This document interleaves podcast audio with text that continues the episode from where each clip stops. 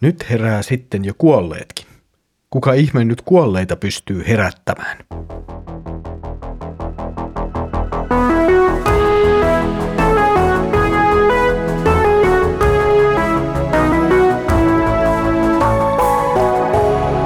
Kirjoitusten pauloissa. Tervetuloa taas mukaan Kirjoitusten pauloissa Raamattu-podcastin ääreen. Minä olen Mikko ja katselen teidän kanssanne yhdessä Markuksen evankeliumin mielenkiintoisia jakeita. Jeesus oli juuri edellä karkottanut saastaisen hengen miehestä Dekapoliksen alueella. Jeesuksen teon seurauksena alueella asuneet ihmiset pyysivät peloissaan, että Jeesus ei suinkaan jäisi tuolle alueelle, vaan lähtisi sieltä pois. Jeesus suostuu tähän pyyntöön ja lähtee matkalle kohti Genesaretin järven toista rantaa, ja sinne hän sitten myös saapuu. Tänään katselemme juuri tuota hetkeä, kun Jeesus on saapunut tuonne Genesaretin järven toiselle puolelle, takaisin enemmänkin juutalaisten asuttamalle alueelle. Ja mitä siellä nyt sitten tapahtuukaan? Tekstikatkelon pitää sisällään kaksi eri tapausta tai kaksi tapausta, jotka ovat vähän niin kuin sisäkkäin. Sieltä löytyy verenvuodosta kärsineen naisen parantaminen ja myös Jairoksen synagogan esimiehen tyttären herättäminen kuolleista. Ja nämä ovat nyt sitten tavallaan vähän niin kuin yksi kertomus, jossa kaksi kertomusta ovat sisäkkäin. Mutta selvyyden vuoksi ja tällaisen podcastin helpottamiseksi käsittelemme niitä nyt tavallaan kahdessa eri jaksossa. Tänään käsittelemme ja luemme jakeet, jotka koskettelevat tätä Jairosta ja hänen tytärtään, ja huomenna sitten katselemme seuraavassa jaksossa verenvuodosta kärsinyttä naista. Tänään siis luomme Markuksen evankelmin viidennen luvun jakeet 21-24 ja sitten 35-43. Kun Jeesus oli veneellä palannut toiselle puolelle järveä, hänen luokseen kerääntyi paljon väkeä. Hänen vielä ollessaan rannalla sinne tuli yksi synagogan esimiehistä, nimeltään Jairos. Jeesuksen nähtyä mies heittäytyi hänen jalkoihinsa ja pyysi hartaasti, tule, tyttäreni on kuolemaisillaan. Pane kätesi hänen päälleen, niin hän paranee eikä kuole. Jeesus lähti miehen mukaan, ja suuri väkijoukko seurasi häntä ja tungeksi hänen ympärillään. Jeesuksen vielä puhuessa tuontiin synagogan esimiehelle kotoa sana, tyttärisi kuoli jo, miksi enää vaivaisit opettajaa? Tämän kuultua Jeesus sanoi esimiehelle, älä pelkää, vaan usko.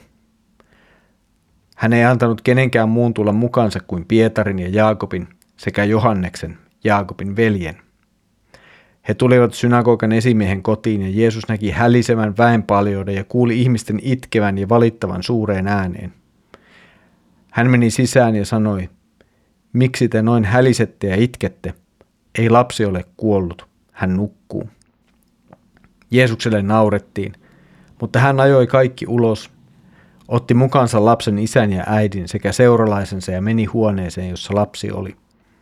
Hän otti lasta kädessä ja sanoi hänelle, talita kuuma. Heti tyttö nousi ja käveli. Hän oli 12-vuotias. Kaikki olivat hämmästyksestä suunnillaan. Jeesus kielsi ankarasti heitä kertomasta tästä kellekään. Tytölle hän käski antaa syötävää. Jeesus oli nyt siis palannut reissultaan pakana-alueelta takaisin pääosin juutalaisten asuttamalle alueelle. Jostakin oli ihmisille tullut tieto, että Jeesus oli saapunut paikalle ja jälleen kerran hänen ympärillään oli laaja väkijoukko. Jostakin tuon väkijoukon keskeltä ilmestyi sitten myös Jairos, josta kerrotaan, että hän oli synagogan yksi esimies – Tämä on niitä harvoja, mutta tärkeitä viitteitä siihen, että eivät kaikki uskonnolliset johtajat suinkaan vastustaneet Jeesusta. Monet heistä kyllä olivat kiihkeästi Jeesusta vastaan, mutta eivät kaikki, kuten nyt näemme Jairoksen kohdalla. Jairos tulee kohti Jeesusta ja Jeesuksen nähdessään hän kumartuu, heittäytyy Jeesuksen jalkoihin. Tämmöinen pieni yksityiskohta saattaa meiltä mennä lukiessa aika nopeasti ohi ja emme kiinnitä siihen paljonkaan huomiota. Mutta itse asiassa tuo osoittaa jotakin hyvin tärkeää siitä, miten Jairos suhtautuu Jeesukseen. Jalkojen juuren käyminen on alamaisuuden ja kunnioituksen osoitusta. Synagogen esimies siis todella tunnustaa Jeesuksen olevan jotakin erikoista, jotakin ylempää kuin hän itse, jotakin merkityksellisempää kuin hän itse. Jeesus on henkilö, jolle kuuluu kunnioitus. Ja toki Jaaroksella oli esittää Jeesukselle tärkeä pyyntö. Hän tarvitsi Jeesuksen apua vakavasti sairaana olevan tyttärensä takia. Hän halusi Jeesuksen tulevan tyttären luo ja panevan kätensä tyttären päälle, jotta tämä tulisi terveeksi. Synagogan esimies oli siis valmis etsimään apua Jeesukselta tilanteessa, joka näytti ja tuntui täysin toivottomalta. Tässä kohtaa Jeesus suostuu miehen pyyntöön ja lähtee kulkemaan kohti Jairoksen kotia. Matkalla tulee sitten suruviesti. Synagogan esimiehen tytär oli kuollut.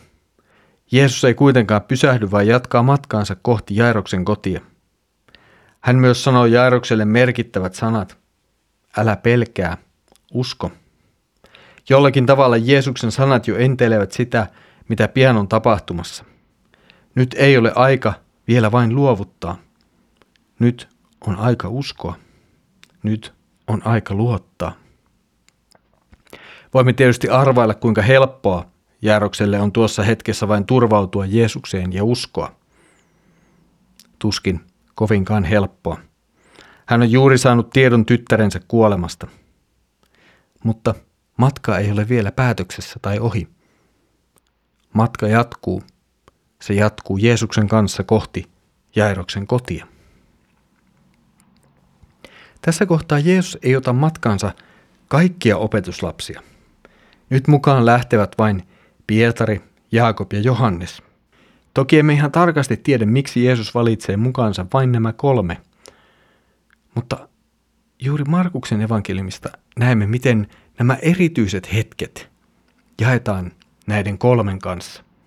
Heistä tulee todistajia kaikkein erityisimmille ja tärkeimmille hetkille.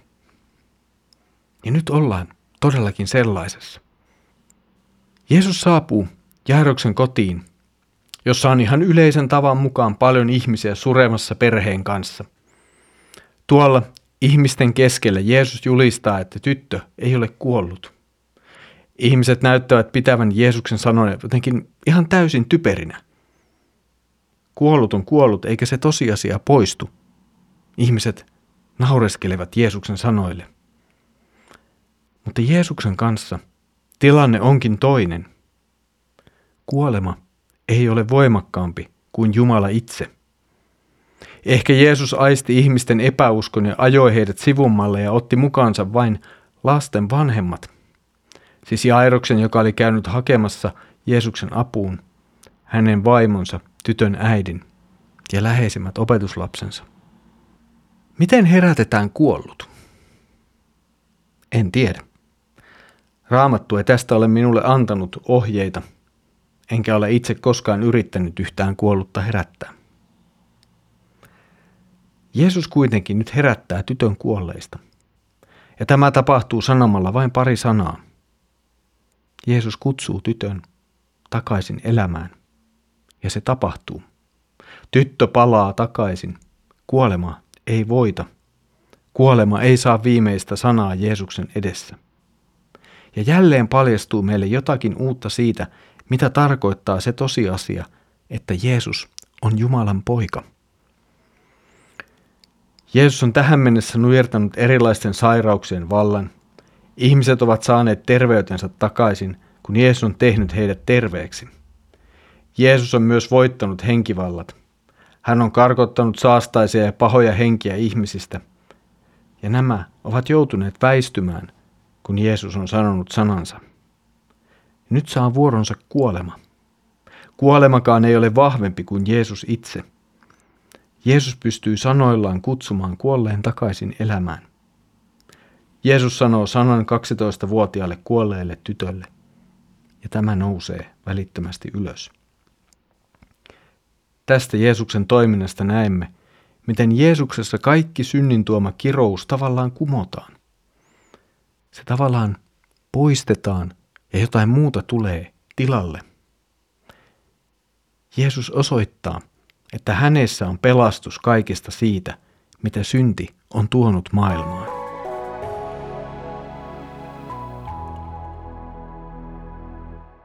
Jeesus voittaa nyt kuoleman.